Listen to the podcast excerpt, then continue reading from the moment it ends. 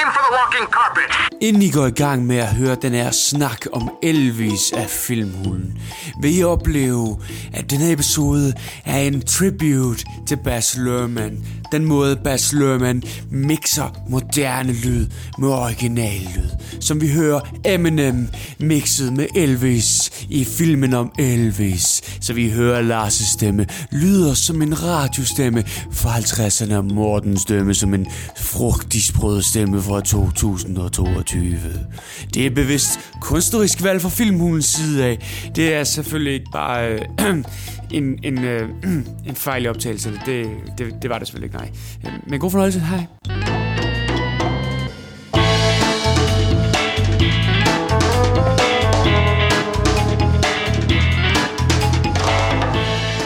Goddag, og velkommen til Filmhulens Las Vegas Show. Oh.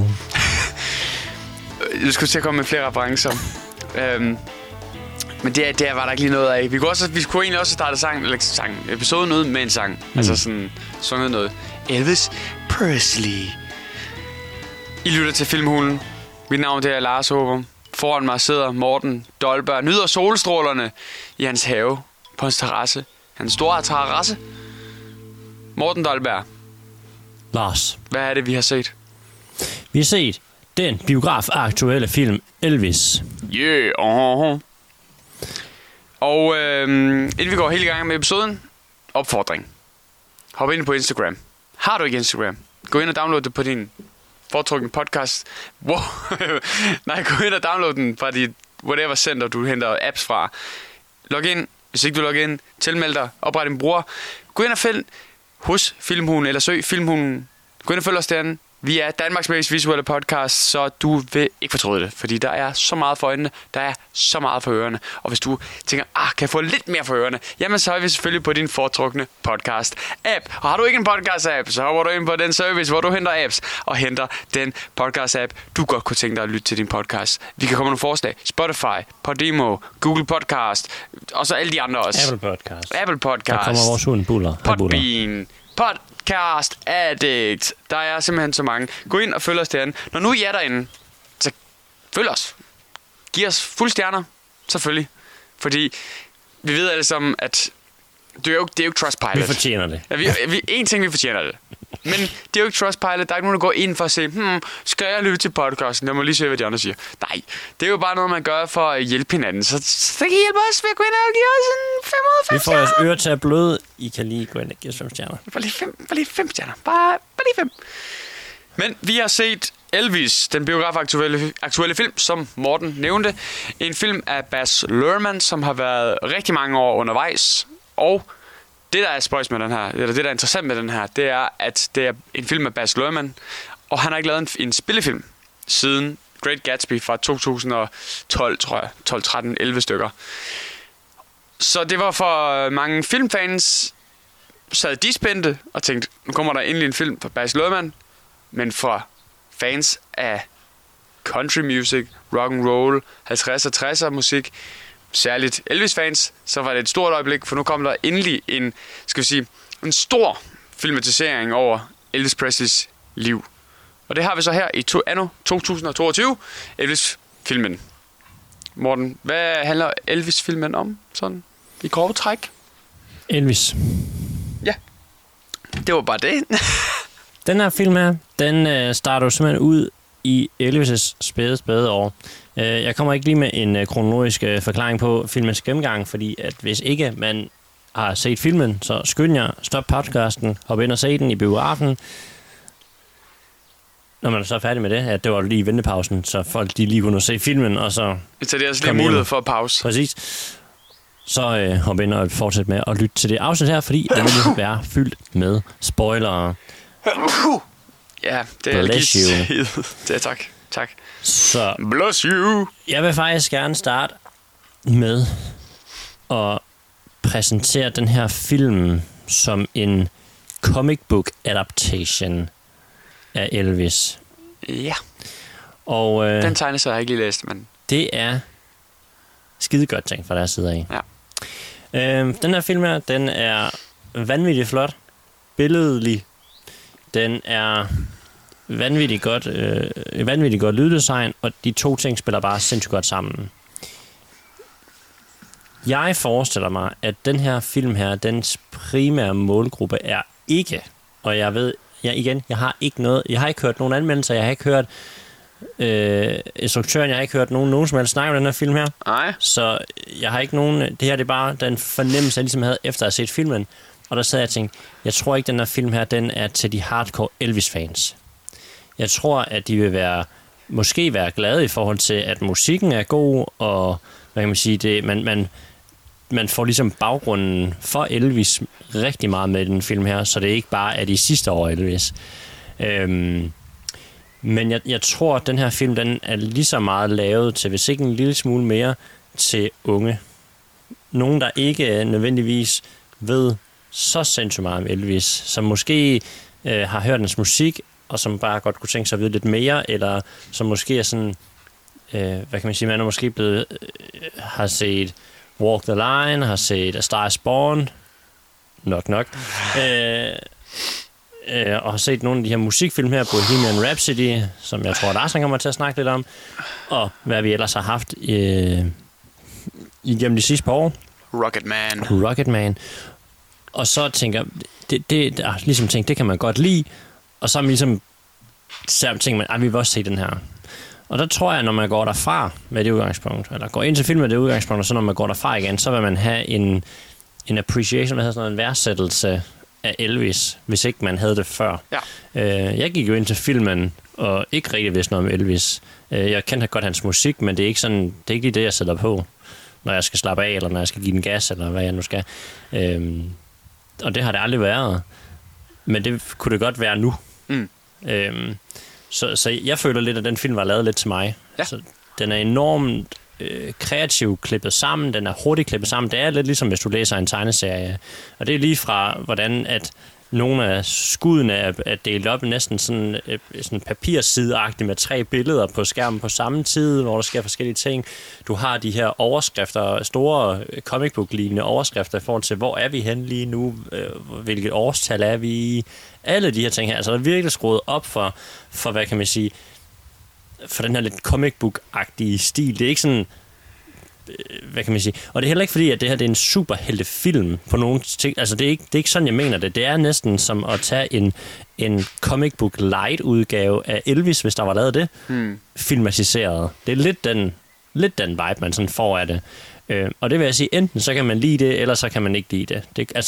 Jeg kan godt forstå, hvis der er nogen, som er hardcore Elvis-fans fra deres, da de var børn og sådan noget, som ligesom tænkte, nu skal vi se en hardcore Elvis-film, der, hvad kan man sige, hvor filmen er skruet sammen på samme måde, som stort set alle andre musikfilm er.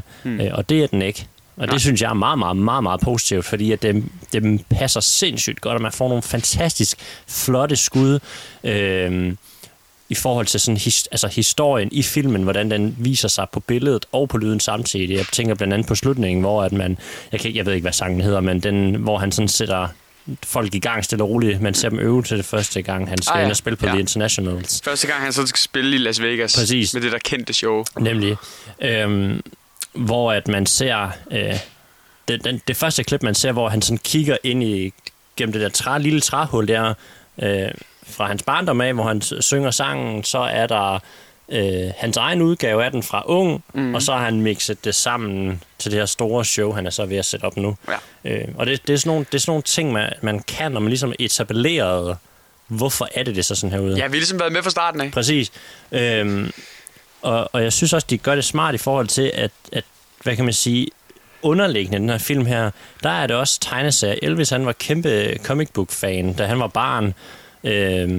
Og hvad kan man sige, han ville gerne være en superhelt. Og han er også superhelten i sin egen historie.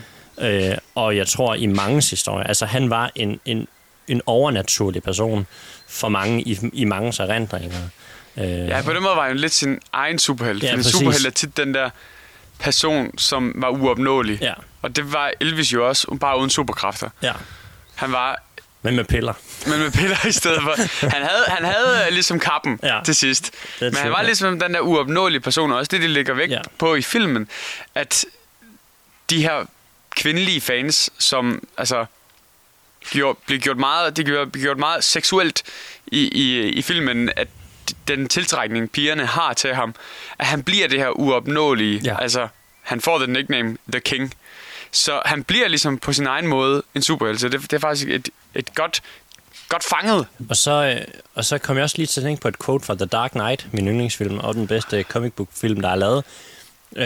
The Batman, hvis ikke der var nogen, der var i tvivl om det. Ja. Det er, at der bliver sagt, at you either die a hero, or you live long enough to see yourself become a villain. Og det er lidt det, der sker her. Fordi nu den her jo, jeg går ud fra en forholdsvis rigtig adaptation af hans liv, og det, vi kommer måske lidt ind på det her lidt senere også, men altså han skulle være plaffet for flere år siden. Ja. Altså han, måske lige det der store show der, og så død på toppen, ikke? Ja. Fordi at han når lidt derhen, hvor at han bliver stofferne, fuck konen, fuck barnet, damerne, showsene, det kører bare derudad. Der var lige nogen, og især fordi at i filmen, der præsenterer de, altså de har de der tydelige skud, altså skudlyde, når Kennedy dør, og når flere af de her præsidenter, der er blevet skudt, og Martin Luther King, da de bliver skudt, de gør noget særligt med lyden, og man kan sige, de har en lille reference igen senere i filmen, hvor han er paranoid og sådan noget, men ja, man skulle ikke have skudt ham, for det var ikke det, der skete i virkeligheden, men det var sådan, det er lidt den der følelse af, men han levede næsten lidt for længe faktisk. Mm. Og var lidt for meget i sin egen succes, til at han kunne bære det. Ja. Det var i hvert fald den fornemmelse, jeg fik af filmen. Men jeg tror også, det er den side af Elvis, som er ny for rigtig, rigtig mange derude. Det er den her side af Tom Parker, hans manager der, som i filmen her lægger meget vægt på, at han misbrugte ham. Mm. At Elvis bare var hans hund. Altså det er jo det, de bruger hele den her scene med You're Nothing But a Hound Dog, og så er der den her hund på scenen. Det er jo, altså, det symboliserer jo, jamen, det er jo ham, der er hunden. Han er jo bare Tom Parkers hund. Så jeg tror for rigtig mange, så er der den her... Jeg tror rigtig mange har haft den her forståelse med, at Elvis skulle have stoppet for længst. Han brændte ud, han døde, altså han brændte ud og døde af det til sidst, hvor han skulle have været stoppet lang tid før. Men det får jo filmen egentlig etableret ret godt, at det forsøgte han egentlig også på, men var ligesom, skal vi sige, kontraktuelt bundet til at blive ved til det aller sidste.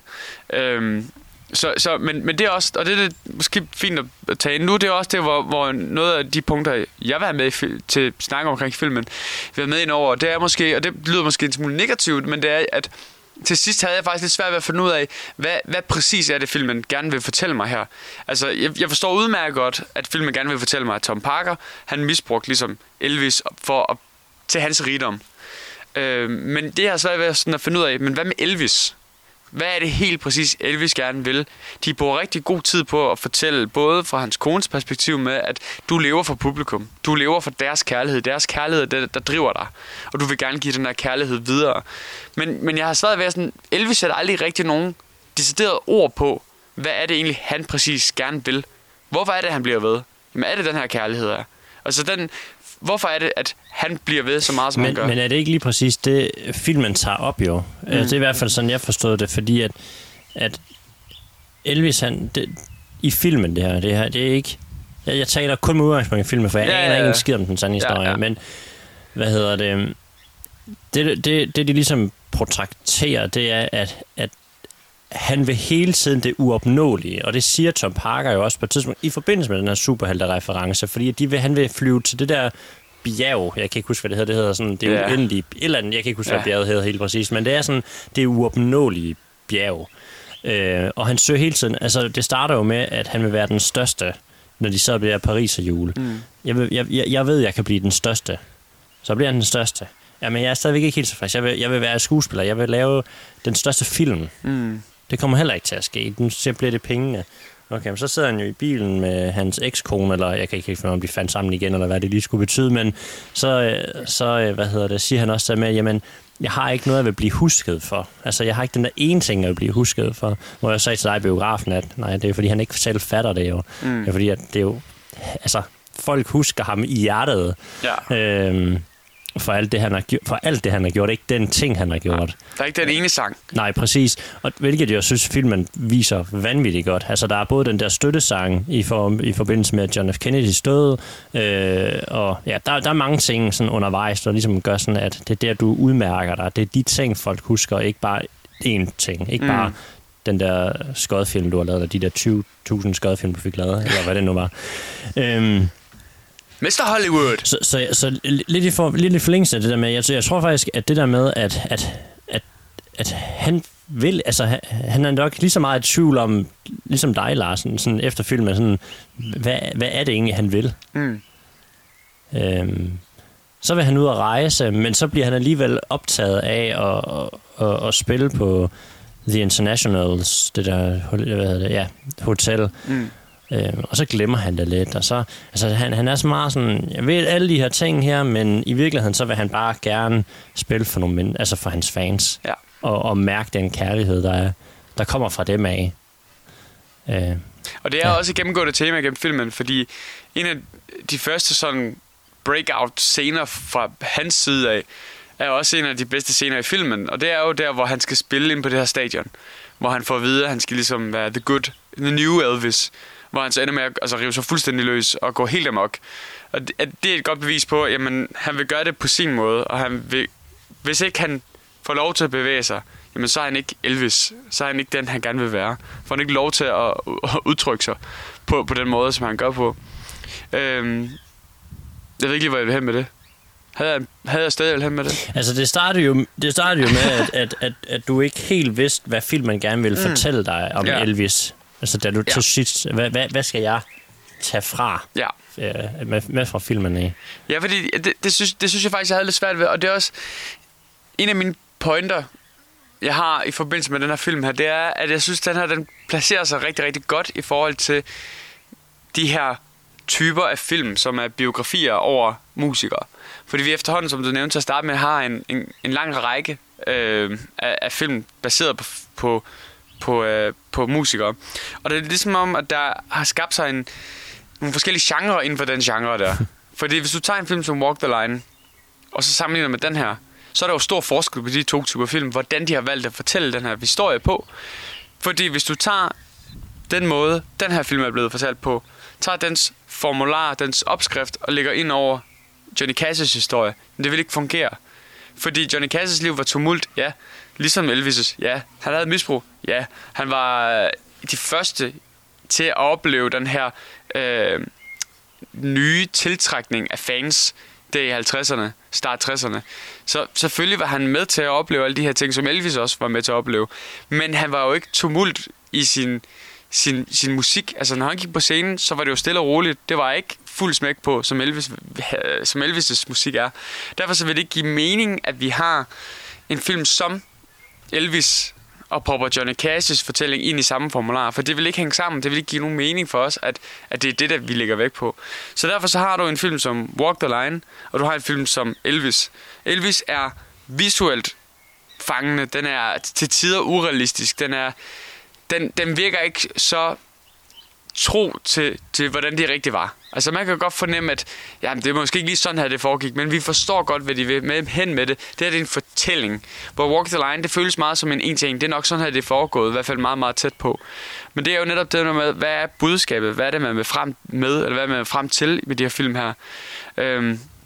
Hvor jeg også gerne vil lægge væk på i forhold til, at der er en grund til, at den her film hedder Elvis, og Walk the Line ikke hedder Cash eller Johnny Cash, fordi, og det her mit point med det, der jeg sagde før, kommer frem, det er, at filmen Walk the Line, der var Cash ikke hovedpersonen som sådan. Altså, du kunne sagtens have skiftet Cash ud med en helt anden person, fordi det er fortællingen om at, skal vi sige, ryge på et sidespor og komme på spor igen. Og så er det hele fortællingen med, altså med omdrejningspunkt i kærligheden.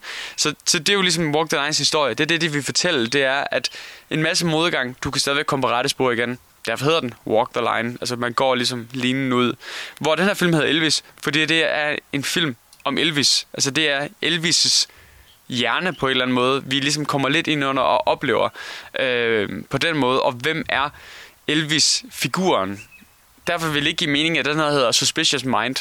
Fordi det er ikke det, altså det er Elvis, uanset om det er person eller ej, det er det her, skal vi sige, mytiske person, Elvis, det handler om i sidste ende. Og det er derfor, jeg synes, at det er mega fedt at have de her to film, som egentlig foregår samme tidsrum, mere eller mindre. Nogle personer, som har oplevet meget det samme, men de er fortalt vidt forskellige. Det er faktisk lidt sjovt, at du siger Suspicious Minds, fordi at man kunne sagtens have lavet en thriller ud af den her film her. Mm. Altså, hvis den hed det, og så havde det været... Altså, det er fordi, den her film, den prøver lidt to ting på samme tid. Den vil gerne både fortælle Elvis' historie, og så vil den gerne fortælle det med udgangspunkt i... Hvad hedder han? Han hed... Tom Parker. Og jeg synes, det fungerer fint, men man kunne sagtens have kørt endnu mere på Tom Parker. Ja. Altså virkelig have lavet sådan en... Ikke at det sådan, bare bliver sådan en lille sideting under en koncert, at han sidder og laver en kontrakt på en napkin-agtig, men at det simpelthen er, hvad kan man sige, det skulle ligesom have været klimaks i filmen i stedet for, så man ligesom bygget det meget mere op, og han har været meget mere sådan mystisk, end han er i den film her. Mm. Altså man kunne sagtens have gjort det på den måde faktisk, men jeg tænker også, at man har gerne ville fortælle historien om Elvis. Og jeg vil også sige, sådan for mig er det også det bedste. Altså, hvad kan man sige... Den første halvdel af filmen er klart den bedste halvdel for mig. Mm. Altså, og igen, som en, der ikke ved noget som helst som Elvis eller hans musik.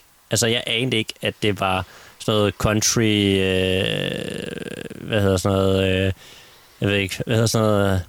Hillbilly rock and roll. Ja, sådan noget sorte amerikaner, 50'er... Nå, sådan noget blues. Blues, ja. Det sådan var.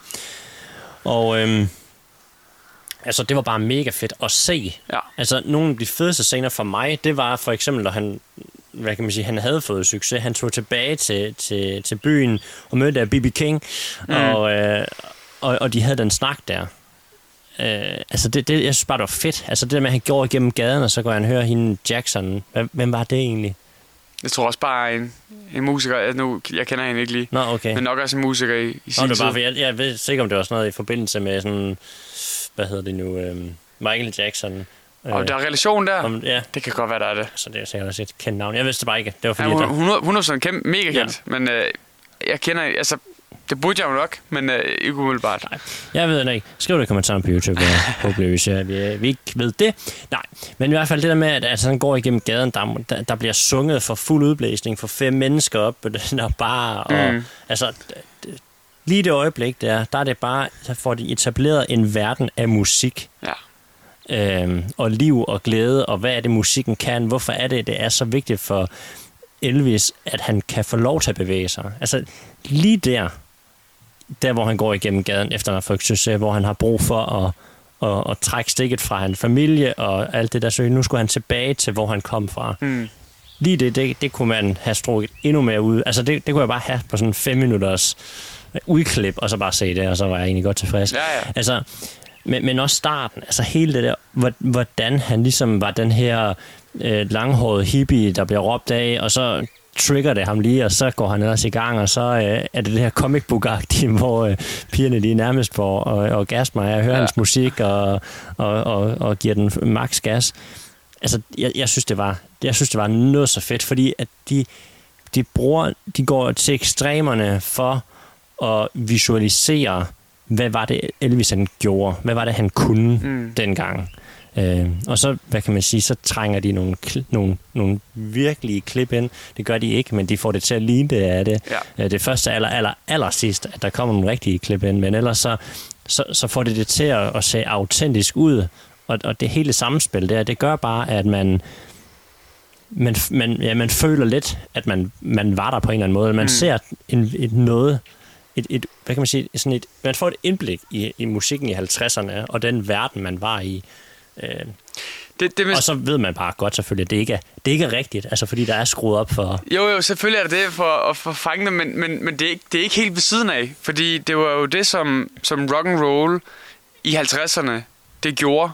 Altså man siger, at fandom blev skabt i 50'ernes rock and roll, at de her gutter her fra Sun Records, Sam Phillips musikstudie her, at de gutter her, de gjorde noget, som ikke var blevet set før eller hørt før, og de gjorde noget ved mennesker, som man igen ikke har set eller hørt om før. Så det her med, at kvinderne, de vitterligt, altså altså, greb sig om Elvis på den måde, som de gjorde. Det er ikke helt ved siden af, at de gjorde det. Og der går mange rygter om, hvor voldsomt det gik til sig. At det var jo altså, deciderede politieskorter og sådan noget, og man har aldrig nogensinde set noget lignende.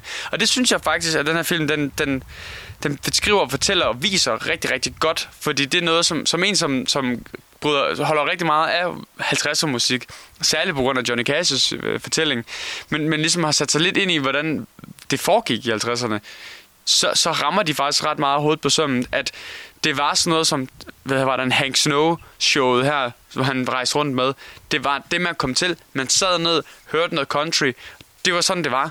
Men så kom der lige pludselig den her gut her, som du siger, iført, som Hank siger, kvindemake-up og alt for farvet tøj og bevægede hofterne ulovligt.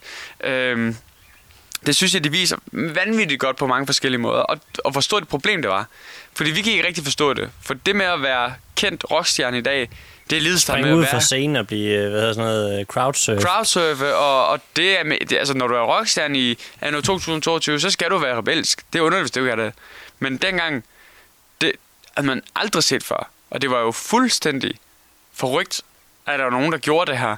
Altså, jeg tror slet ikke, vi kan forestille os, hvor stor rammeskrig det skabte dengang, og hvor store problemer det skabte, fordi de gutter her, de gjorde de ting, som de gjorde. Men det gør den her rigtig godt. Og det gør den særligt med den scene der på stadionerne, hvor han har fået at vide gang på gang, at han skal holde sig ro, han skal lade være med at bevæge ham, han må synge lige om, hvad han har lyst til, han må køre, hvad han har lyst til, bare ikke rykke de hofter der.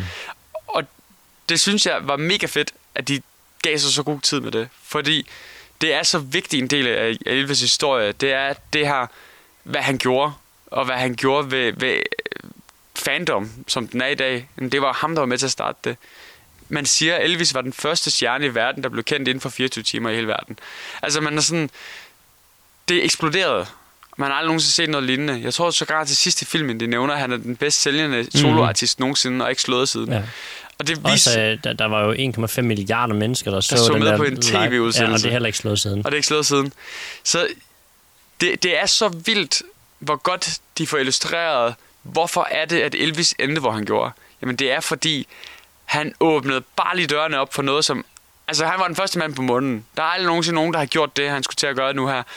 Og så de får virkelig vist, hvor stor betydning han har, og hvilke konsekvenser det så også får senere hen for hans karriere. Og hvilke pres det ligger på ham i sidste ende. Så vanvittigt godt skruet sammen.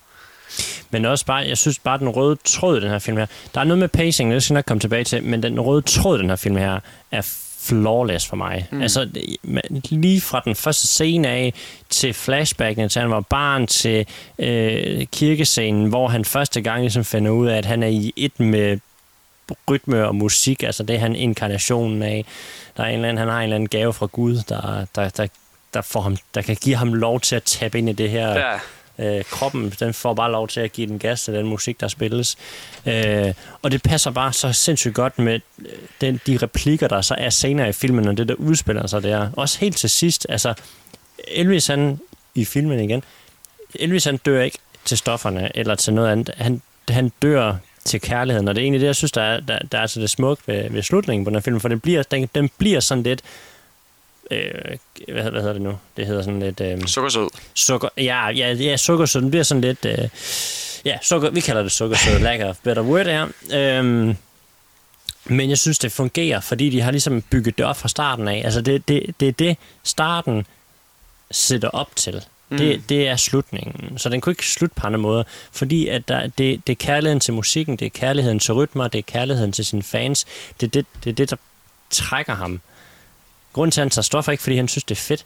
Det er for, at han kan stå på scenen igen i morgen. Og please fansene. Han døde, hvad var det, et par uger inden han døde, der spillede han sin sidste koncert, ikke? Hvor at, altså, hvordan han overhovedet kan synge, er jo fuldstændig vanvittigt. Han kan næsten ikke gå. Nej, altså, han er jo svulmet op 2-3 størrelser, ikke? Ja. Altså, det er jo crazy. Og folk, de går stadigvæk amok til den koncert der. Og jeg synes bare, at det cheesy, det var det, jeg var lidt efter. Det kunne have været monster cheesy, den slutning der, hvis ikke det var, fordi de havde bygget det op lige fra starten af.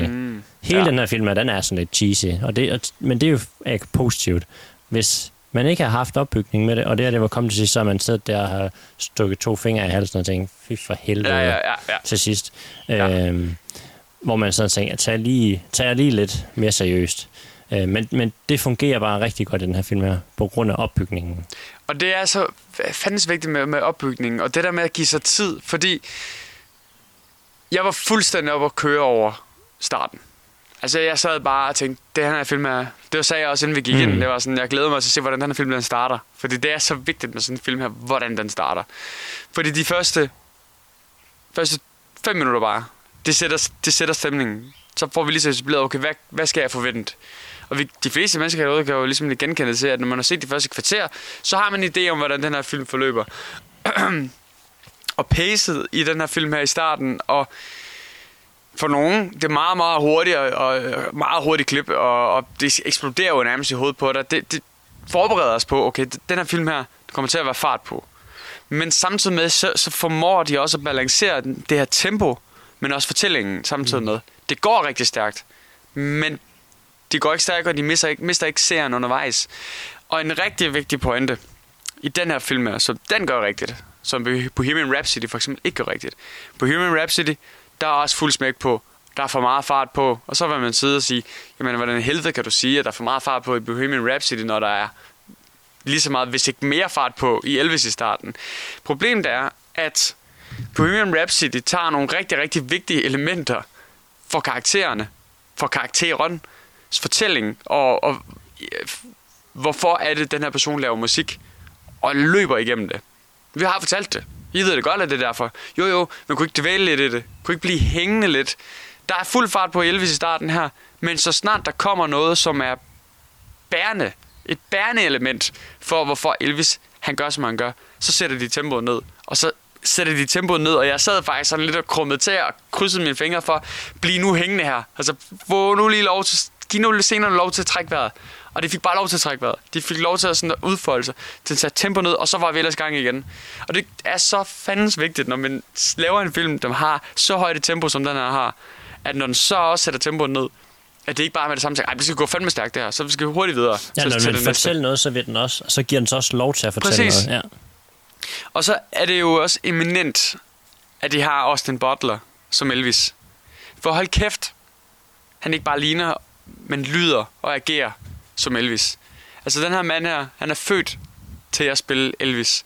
Og hvilket ansvar at have at skulle spille The King of Rock and Roll. Altså hvis du får at vide, at du skal spille Elvis, altså hvem i verden kunne man spille, hvor man ville føle et større pres end at spille Elvis? Så stor en vigtig en person. Men han bærer det, og han fuldfører det fuldstændig hele vejen igennem. Etableringen, den første scene, hvor vi lærer Elvis at kende, hvor vi også får smasket en masse klip ind med flashbacks fra han var barn, og han står der i gyden sammen med sin familie, begynder at vippe stille og roligt, gå ind på scenen, den tager tempo ned, han går ind og begynder sådan at synge stille og roligt ind i mikrofonen. Men vi er der bare, fordi vi kan mærke, at Austin Butler er Elvis fra første sekund af. Altså det er så vanvittigt, at det går så stærkt til, at vi siger, at han er Elvis. Punktum. En ting, som den her film så har en fordel ved at vi har Austin Butler, det er, at han får lov til at shine som Elvis. Det vil sige, at når han så har de her scener, Morten sidder og kigger ned i gulvet. Ja, bare fordi jeg skulle nyse, jeg vil ikke nyse i mikrofonen. Men jeg skal ikke nyse alligevel. Men når vi har de her scener, hvor Austin Butler, han er Elvis. Og man kan sige, at det er nogle følelsesladede scener, som Elvis, så næller han den. Men hvor er det heldigt for filmen, at de har ham til at spille Elvis.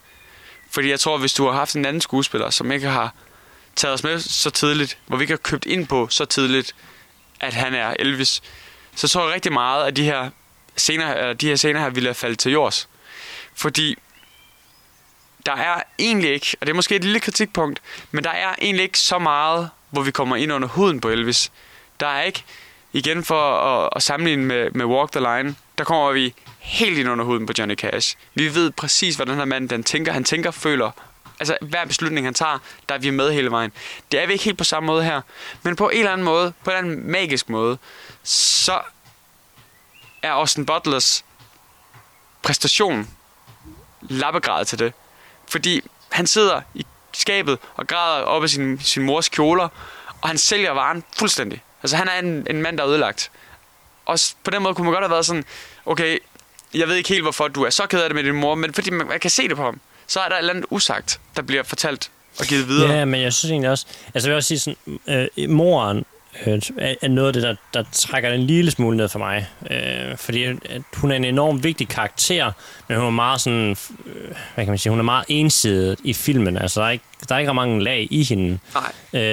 Altså hvis ikke det var fordi, de sagde, at de var tætte, så ville jeg aldrig have gættet det. Nej. For jeg føler ikke rigtig kærligheden til hinanden.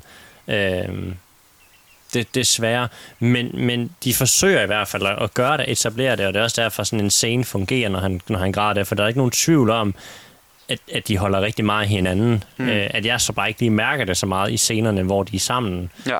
Så det er selvfølgelig lidt ærgerligt, men jeg, ikke, altså, jeg forstår godt den scene, hvor han sidder og græder, og hun er død, for eksempel, på grund af det. Jeg forstår også godt, hvorfor det er, at hun drikker sig selv ihjel, da han bliver udstationeret. Altså, det forstår man godt. Jeg følte det bare ikke, desværre, og det gjorde så, at der var ikke noget tidspunkt i filmen, hvor jeg var sådan, altså nu er jeg selv ved at græde-agtigt. Altså, nej. Hvor man kan sige, det kunne sådan en scene, hvor han græd inde i skabet, det kunne godt have været sådan en scene, hvis de havde etableret forholdet bedre, men jeg kan også godt forstå, at det er ikke der, de vil lægge energien, fordi at den her film, den vil fortælle hele hans liv. Mm. Og så, altså, hun er en stor del af hans liv, men hun er med en lille del af det. Hvad kan man sige? I hvert fald i filmen. Ja. Inden for filmens rammer, ja. Og det er jo det, som måske den her film også lidt, som ikke, det lykkes ikke helt for den. Jeg kommer til at drage så mange paralleller til Walk the Line, og det har jeg allerede gjort. Men det er, fordi det er ligesom den film, der er bedst at sammenligne med, fordi de er så forskellige, men de omhandler rigtig meget det samme. Hvor den spoiler til Walk the Line, men til sidst i filmen, eller i hvert fald næsten til sidst i filmen, hvor June Carter endelig siger ja til at vil giftes med Johnny Cash, der jubler man jo. Altså man siger sådan, yes, du ved, sådan, endelig skete det. Det er den samme fornemmelse, har man ikke rigtigt i den her film her. Og jeg tror, at det er det, jeg mener, når jeg siger det der med, at man mangler lidt det der med at komme helt ind under huden. Nanna, min kæreste, hun sagde, da vi kom hjem, at hun manglede lidt sådan, hvorfor at han gør de ting, han gør. Jeg forstår det godt. Altså, jeg forstår det udmærket godt. Jamen, han tager piller, fordi han skal spille den næste dag. Men hvad sker der oven i hovedet på ham? Altså, hvad er det præcis, der sker inde i hovedet på ham, når han gør det? Og det er jo forklart. Vi så Walk the Line for et par måneder siden, så den er ret frisk i erindringen for hende jo. Fordi når Johnny Cash, han tager en pille, hver eneste gang han tager en pille, så ved vi præcis, hvad han har tænkt, og hvorfor han gør det. Det gør man ikke på samme måde her. Så derfor så bliver de her scener, hvor, apropos, som du nævnte, der, når moren dør, så mærker vi det ikke særlig meget. Men hvor, i min optik, så redder de rigtig meget ved Austin Butler. Fordi man sådan, på en eller anden måde så er det snyd. I har den ikke rigtigt. Mm. I har ikke helt sådan ramt mig følelsesmæssigt. Men han leverer bare varen så meget, at jeg køber den, og jeg forstår det. Jeg har lige en enkelt kommentar i forhold til det der med, altså fordi jeg havde det på præcis samme måde i forhold til det med stofferne. Altså da jeg, nu igen, jeg kender ikke historien, så det vil sige, at da filmen var slut, der tænkte jeg ikke, at han var død af brugende stoffer. Altså det var ikke den tanke, jeg havde. Nej. Og det er også, jeg tror ikke, det er den tanke, at filmen vil have, vi skal se tilbage med. Jeg tror det lige præcis, det er derfor, de har det så lidt med. Mm. De kunne have vist, for den sidste halvdel af filmen, det er jo bare et stort stofindtag. Der leder han højst sandsynligt bare på stoffer. Yeah. Altså, det har nok været sådan, det var i virkeligheden, går ud fra, ikke? Altså, og det har de ikke ville vise jer. Fordi at hvis de havde vist det, så havde deres slutning ikke givet nogen mening. Fordi så havde jeg ikke troet en skid på, at han døde på grund af fansen og på grund af kærligheden. Nej, altså, så jeg har lige set ham æde sådan 2600 piller. Stoffer, han er død, ikke? Og det er også, altså, og det er der, hvor man kan sige, at jeg synes, de gør noget sindssygt bold her. Og det er måske også, jeg er fuldstændig enig i forhold til det, du lige kritiserede den for, Lars, og også Nanna. Jeg er helt enig i det, men det er også, hvad kan man sige, de forsøger at gøre noget anderledes her. De ved udmærket godt, at hvis vi skal fortælle den kærlighedshistorie omkring Elvis, ikke om hans forhold, ikke om Elvis og musik og fansene, hvis vi vil fortælle en historie, så bliver vi nødt til at fortælle den på en anden måde, end hvis det havde været Walk the Line for eksempel. Fordi at vi kan ikke bare gå ind i hans tankemønster. Vi kan ikke bare, fordi så bliver den alt for mørk. Ja. Og det duer ikke. Ja. Vi bliver nødt til at gør den her glad. Man griner flere gange i filmen også. Flotte, vanvittigt flotte, sådan igen tegneserieagtige billeder. De bruger CGI, det er lidt dårligt CGI, især fordi jeg kunne se det, jeg sagde også til Lars undervejs, at han har skadet mig, men de bruger CGI nogle steder, hvor man sådan så tænker, hvorfor? Og det er for at få den framing, de vil have, så det ikke er 100% virkelighed, men så man ligesom tænker, okay, det her er et billede, hvor det bare bevæger sig, som der skal passe ind i tegneserien. Og det tror jeg, de har gjort, og taget det sats, det har været, for lige præcis, at det ikke skulle være Walk the Line 2. Ja. Og det ikke skulle være... Det her, Walk det er the grunden... Line igen, som den her. Ja, det ikke er grunden Walk til... Walk the Line, here we go again. Here we go. 2. Det er ikke... Hvorfor er det, at Elvis han døde? Det fylder... Altså, et andet problem, som bakker lidt mit argument lidt op måske, det er også, at altså, pacing den her film her til sidst sejler fuldstændig. Altså, jeg er sådan lidt... okay, nu må den gerne være ved at være slut-agtigt. Og så tænker jeg, okay, den kan ikke blive ved. Nå, nu slutter den. Okay, nu dør han. Altså, det kommer meget pludseligt. Ja, det er rigtigt. Og det er fordi, den del af det er ikke vigtig for deres historie. Nej. Det, der er vigtigt for deres historie, det er hans barndom, det er hans early years, det er hans kamp for at få lov til at være den, han er, den han var, og leve den musik, han spiller. Det er det, der er vigtigt for dem at fortælle. Og så det andet, det er bare flødeskum på toppen, fordi det var det, der skete. Så det bliver vi nødt til at fortælle. Og så har de ligesom prøvet at flette det ind i resten af historien. Hvordan kan vi få den her meget, meget dystre og triste slutning med, hvor den stadigvæk er lighthearted og sådan spiselig, så den passer til resten. Okay, men det kan vi gøre ved at have fokuset. Det er kærlighed. Det er også ligesom Tom Parker-karakteren her, som er forresten vanvittigt fantastisk godt spillet af Tom Hanks. Han er også sådan lidt skruet op for comic. Ja, ja. Han er sådan en comic relief, når man ser ham i hans gamle Jeg er ved at dø, hvor han render rundt med det her stativ inde i kirken og alt muligt. Altså, han er sgu sådan lidt en spøjs fætter, hvor man kan sige, jamen jeg tænker, hvis man havde taget ham, som han var i virkeligheden måske, så havde han også bare været en super nederen type, som man får set en lille smule til sidst i filmen. Hvis det havde været kun det, så man bare sidder og tænker, den er godt nok tung, den film her. Så jeg tror, at de har taget et kæmpe sats, og så har de noget i mål med den satsning, de har taget, men bliver ramt lidt på, hvad der ligger der forud. Hvad er det for nogle forventninger, man går ind til? Man går ind med en forventning om Walk the Line, man går ind til altså Bohemian Rhapsody, nogle af de andre film, jeg har ikke set dem. Men så det endnu. Så jeg tror, det er det, man sådan lidt bliver ramt med. Og det har de godt vidst fra starten af. Det har slet ikke været i tvivl om, at de har godt vidst, fordi at Elvis, altså dem, der elsker Elvis, elsker stadigvæk Elvis. Altså, så det er også bare, hvor man også bare sidder og tænker, ja... Det må gå lidt ud over dem, så. Ja, og dog, altså jeg kunne egentlig godt tænke mig at høre, nu kan jeg simpelthen ikke huske, hvad han hedder, men ham, der har Graceland Randers, egentlig at høre hans, for han er nok Danmarks største Elvis-fan, uden diskussion. Høre, hvad han vil sige til ham om den her, for jeg tror, han vitterligt godt kan lide den.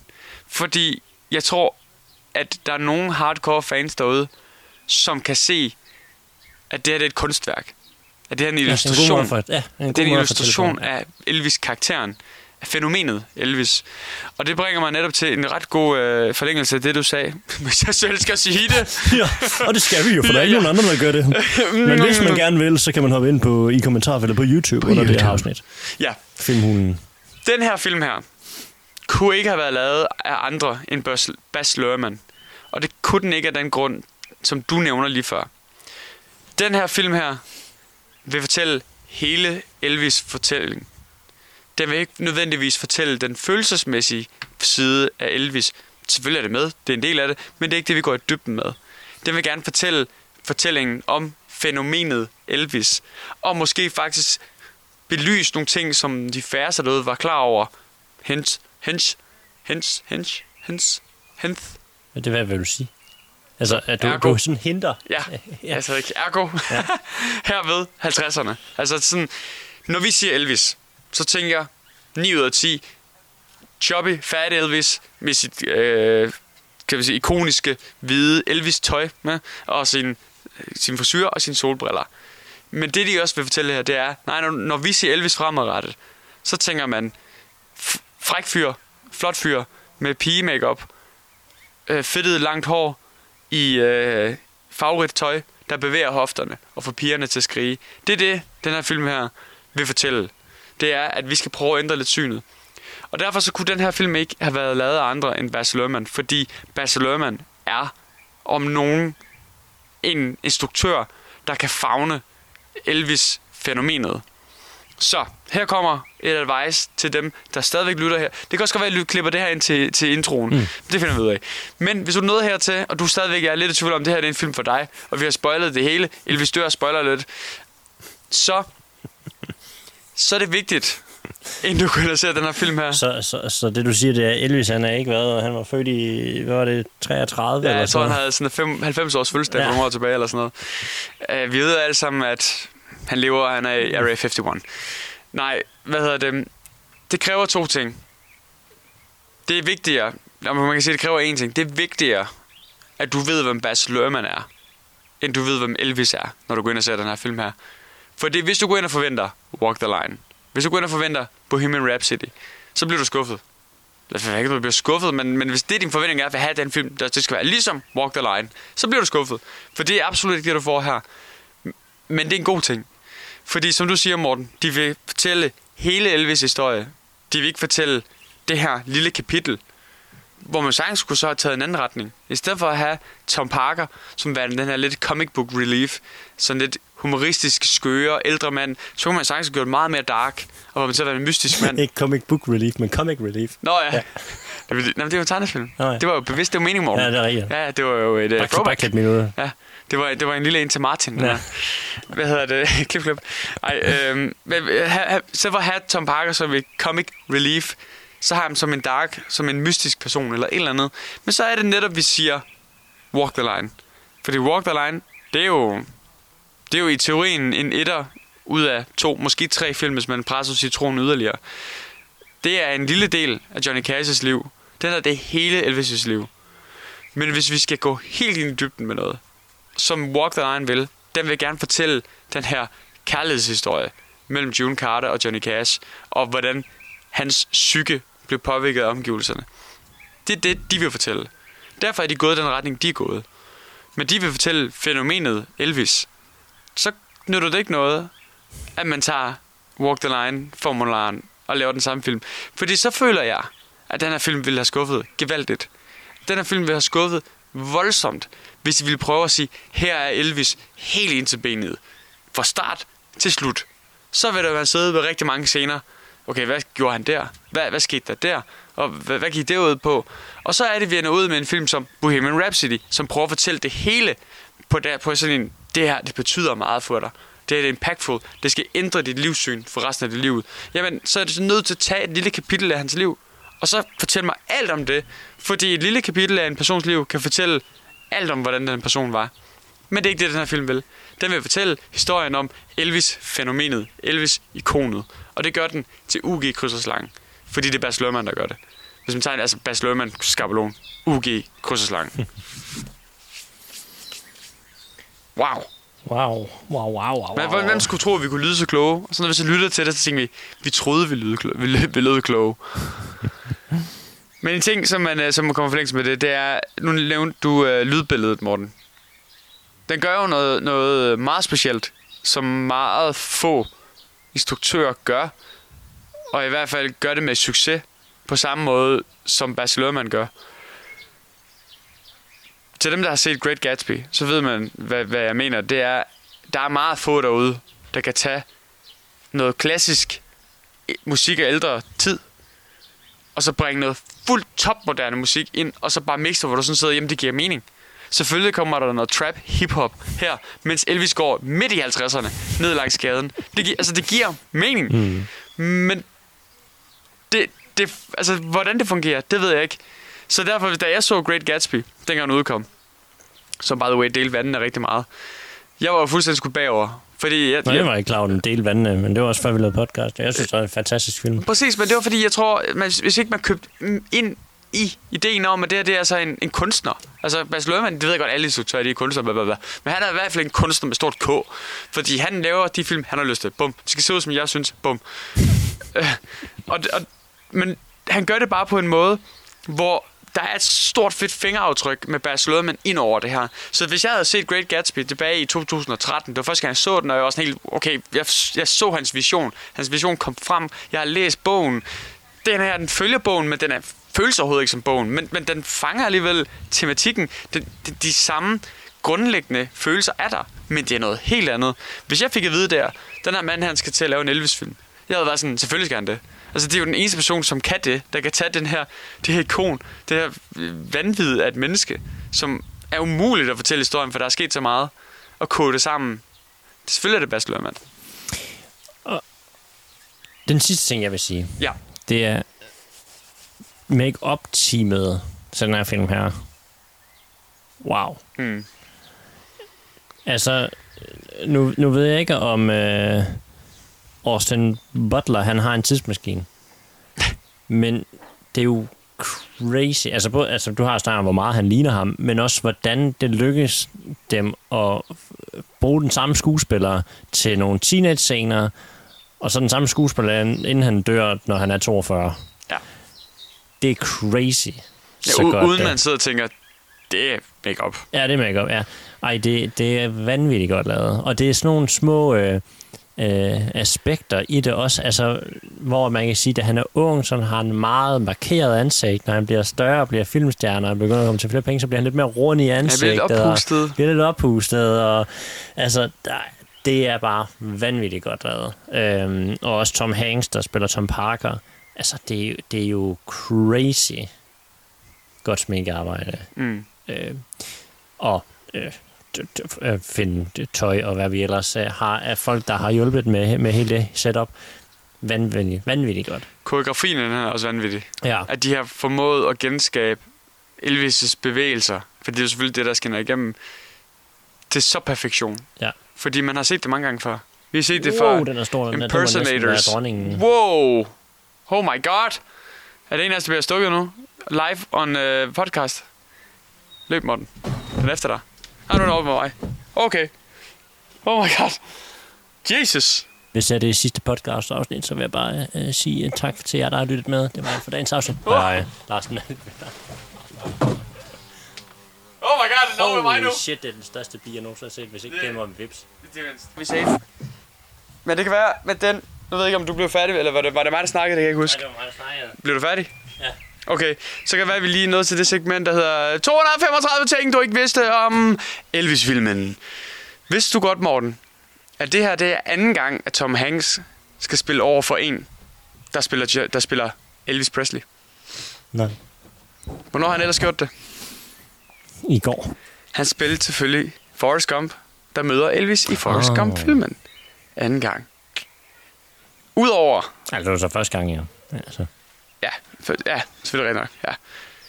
Ja. Man kan sige, at begge film påvirker Tom Hanks' karakter Elvis til at ændre adfærd. I Forrest Gump-filmen, der er det jo Forrest Gump, der danser på den måde, der får Elvis til at tænke, det kan være, det er sådan, jeg skal danse. Og i den her film, så er det jo Elvis-filmen, så er det jo ved, at han manipulerer ham til at gøre alt muligt, han ikke gider. Det er ikke kun Austin Butler, der gerne vil spille Elvis. Blandt det var også Lars Tobias noget på. Det var blandt andet Miles Teller, der havde auditioneret til at spille Elvis. Harry Styles har også.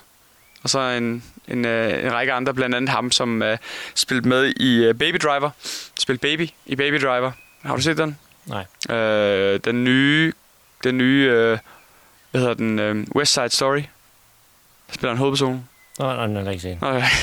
Nå, meget ung, altså unge. Jeg har et filmpodcast, Lars, og jeg ser ikke film. Nej, tydeligvis ikke. Hvornår forstår du det? Ja, jeg er for helvede. Jeg vil sige sådan, at dem du lige nævnte der, så var det godt, det var Austin Butler, der fik den rolle. Grunden til, at han fik den, han havde faktisk lavet et audition tape, hvor han synger en af Elvis' meget populære sange, og da han skal til at sende den afsted, så stopper han og tænker, det er simpelthen, det er pinligt, det her. Og så natten, den efterfølgende nat, der har han et mareridt, hvor han drømmer om, at han mister, altså hans mor dør. Og det vågner han så af, og er sådan helt ude af sig selv. Og så smækker han simpelthen et kamera op, og begynder at optage. Og så begynder han at spille og synger en Elvis-sang. Og så sender han så den til Baz Luhrmann. Og Baz Luhrmann, han har så kommenteret, at da han modtog den video der, så vidste han ikke, hvad det var, der betagede ham. Fordi han var lidt i tvivl om, det var en audition-tape, eller det var en mand, der var ved at bryde sammen. Men noget greb ham ligesom, og fangede hans interesse. Hvilket var rigtig godt. Tom Hanks' faste sminkør igennem 15 år har tidligere været sminkør på nogle af Elvis' film. Det er lidt sjovt. Ja. Der stod så ikke lige, om han havde været sminkør på den her, men ja. Og det var de ting, jeg lige kunne søge op på så kort tid efter filmen er premiere. Ja, du kunne måske lige nævne en af, som du nævnte til den anden og jeg i går. Hvordan, når der man sidder og ser filmen, og selvfølgelig har set filmen, så hvordan i himlens navn, Lars, får de ham til at lyde så meget som Elvis? Ja. Austin Butler har i 2 år op til filmen skulle optagelser til filmen gået til voice coaching, hvor han har lært, han er australier oprindeligt, så han lyder jo ikke rigtigt som en sydstaterdreng. Men han er simpelthen gået til stemmecoach i 2 år op til. Og det er faktisk så stort et problem, at hvis du lytter eller ser nogle af de interviews, der er omkring Elvis-filmen, så i de tidlige interviews, så vil du faktisk se, at han stadigvæk har dialekten der, eller aksangen. Og det er simpelthen, fordi han har svært ved at komme af med den igen. Nu har han brugt 2 år på at få den inkorporeret og blive en del af det. At nu han kunne ikke komme af med den der sydstatsdialekt, og den der sådan, den måde Elvis, han har sådan, han runger meget med stemmen. Det lød slet ikke som Elvis, men ideen er der. Så han, jeg tror, han er ved at være ud af den igen, men han brugte lang tid på at komme ud af den. Hvordan fik de ham så til at lyde sådan, når han sang? Når I ser filmen eller hører musikken, så når det er tidlig Elvis, jeg ved ikke lige hvornår, vi vurderer det tidligt, hvornår det er senere, om det så er ved den der comeback-optræden eller hvad det er. Men det tidlige Elvis, der er det Austin Butler hele vejen igennem. Ved de senere optagelser, særligt der, hvor han laver det her Las Vegas-show, der er det en kombination af Austin Butler og så Elvis Presleys oprindelige stemme. For det vil sige, at de har simpelthen mixet, at han har indspillet sangen, og så har de brugt Elvis' rigtige sang, og så er de så simpelthen, når der kommer en meget karakteristisk Elvis-lyd, så er de simpelthen kunne mixe det ind, og så er det Elvis, der ligesom tager over, og man kommer ned, og så er det så Austin Butler, der synger. Og det har fungeret sindssygt godt, fordi jeg synes godt nok, der er mange film derude, hvor personen er spillet, eller en kendt sanger er spillet af en kendt skuespiller, og sådan, jo, det er ham. Og så begynder han at synge, så man sådan, det er ikke dig. Hvor man kan sige, nu har vi nævnt Walk the Line rigtig meget, de tog en anden retning. Her er det meget tydeligt, at Austin Butler, han skal ligne og lyde som Elvis. Og det var planen fra starten af. Han skal ligne og lyde så meget som muligt. Hvor i Walk the Line, der tog James Mangold den beslutning, at Joaquin Phoenix og Reese Witherspoon skulle ikke nødvendigvis ligne dem 100%, skulle heller ikke lyde som dem 100%. Der var nogle ting, der var vigtigt. Blandt andet, at den måde, at Johnny Cash, han mumler meget, og han taler meget stille og roligt, men han mumler meget. Den har Joaquin Phoenix også taget til sig. Men det lyder ikke, som Joaquin Phoenix laver i sin stemme om. Han lyder bare som Johnny Cash, eller som Joaquin Phoenix, der mumler. Og James Mangold var meget fast besluttet med, at de skulle synge til filmen. Altså det var jo simpelthen Joaquin Phoenix, der sang Johnny Cash, og Reese Witherspoon, der sang June Carter. Og det endte de simpelthen med at gå i modstand med, og sige til James Mangold, de prøver at komme ud af den kontrakt, der hedder, at de skulle synge. Og vi var så her bare sådan, der er ikke noget ryg på. Altså de var så meget, de skubbede så meget for, at de skulle bruge oprindelige lydoptagelser. Og hvor forfærdeligt ville det ikke have været i en film som Walk the Line, hvis de havde brugt oprindelige lydoptagelser med Johnny Cash, hvor man kan ikke høre den samme person. Så de tog en anden retning, der hedder, okay, James Mangold, han sagde til Joaquin Phoenix og Reese Witherspoon, I skal ikke lyde som dem.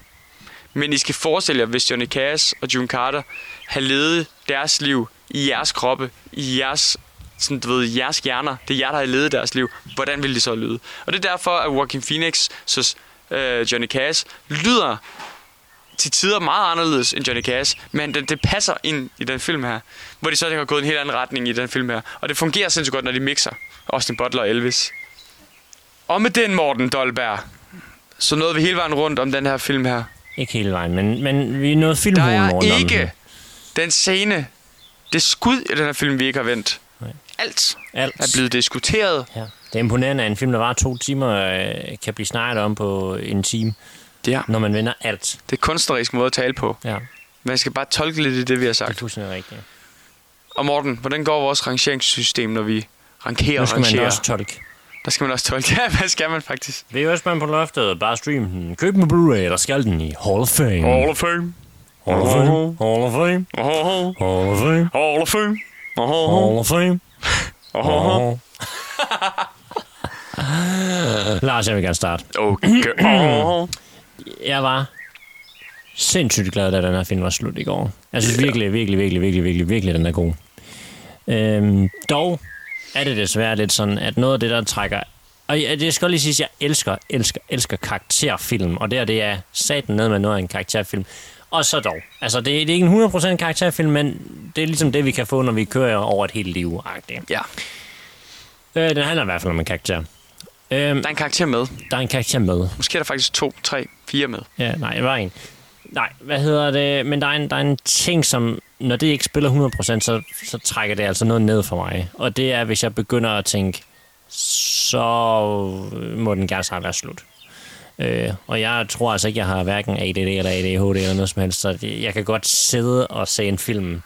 Det handler egentlig bare om, hvordan er pacing i filmen. Og der må jeg bare sige, at den sidste halvdel, den halter altså noget så voldsomt. Musikken og sådan noget er rigtig godt i den. Det er slet ikke det, det drejer sig om.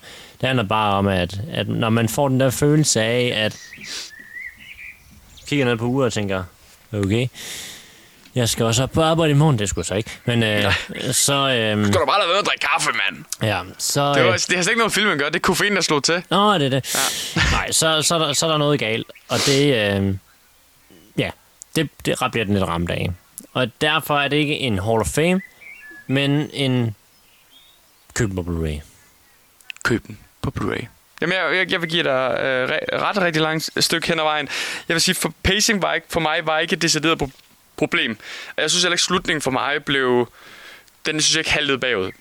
Jeg synes ikke, den faldt i kvalitet. Jeg synes ikke, den faldt i forhold til, hvordan den fangede mig. Men mit perspektiv og mit syn på Elvis var også noget andet. Altså, jeg kender ham. Og du kender historien også. Jeg kender historien. Altså, jeg vidste ikke, hvornår slutter det her. Nej, jeg vidste præcis, hvornår det slutter. Jeg vidste, at det ikke bevægede sig hen imod. Ja, jeg ved egentlig ikke. Altså, det kan lyde vildt, når jeg siger det her, men jeg vidste ikke, om han blev 60 eller om han blev 40. Nej, okay. Altså, så er det også bare sådan, okay, de har lige sagt, han er 37, og nu dør han. Ja. Okay, super. Nu er han forresten 42, by the way. Ja. Okay, men jeg vil give dig fuldstændig ret i, at altså, den første del af filmen er klart det bedste i filmen. Altså, det er vanvittigt skruet sammen, og som jeg også sagde til dig, Nanne, altså, jeg skal se den her film her, bare for det første kvarter igen. Altså, det er sådan, jeg er nødt til at se det i biografen, fordi det er så godt i starten.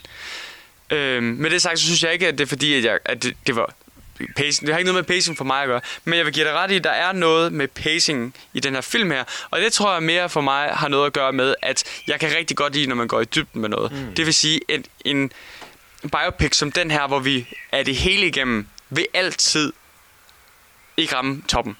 Det vil aldrig nogensinde blive en Hall of Fame. Oplevelsen, der gik ud derfra, der var den Hall of Fame. Men på sigt, der vil det ikke være en Hall of Fame for mig, fordi den vil aldrig nogensinde kunne sidde lige i skabet, fordi at det vil ikke kunne lade sig gøre. Jo, så skulle du lave en film på 6 timer. Held og lykke med pacing på en 6-timers film. Så skulle du lave en tv-serie. Jeg har ikke lyst til at se en biopic som en tv-serie, fordi det fungerer ikke. Jeg vil gerne sidde i en boble, og så blive kommet ud af den. Jeg vil gerne føle, når jeg har set den her film her, så har jeg været med i den her persons liv. Der skal ikke gå en uge imellem hver episode. Det skal være en film, punktum. Så på den måde, så rammer den også en Blu-ray, men klart, altså højt op Blu-ray, altså som I virkelig must watch Blu-ray.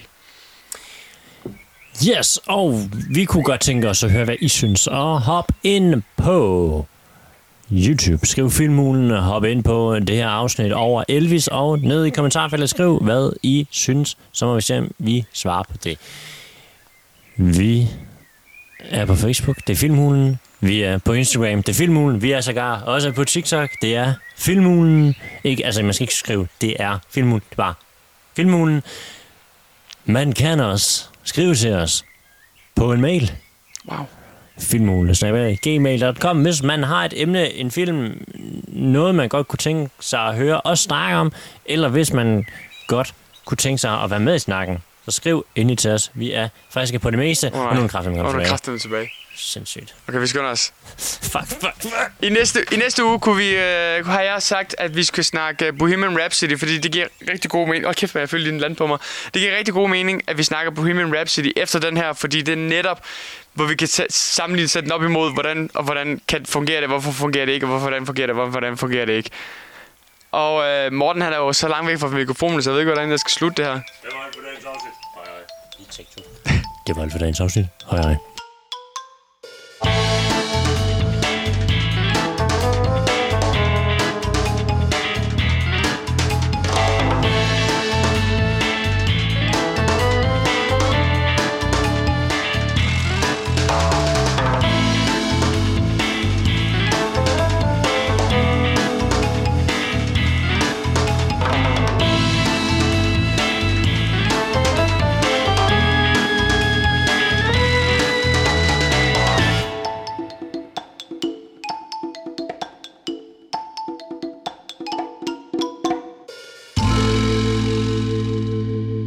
Stop dawdling and take down that walker.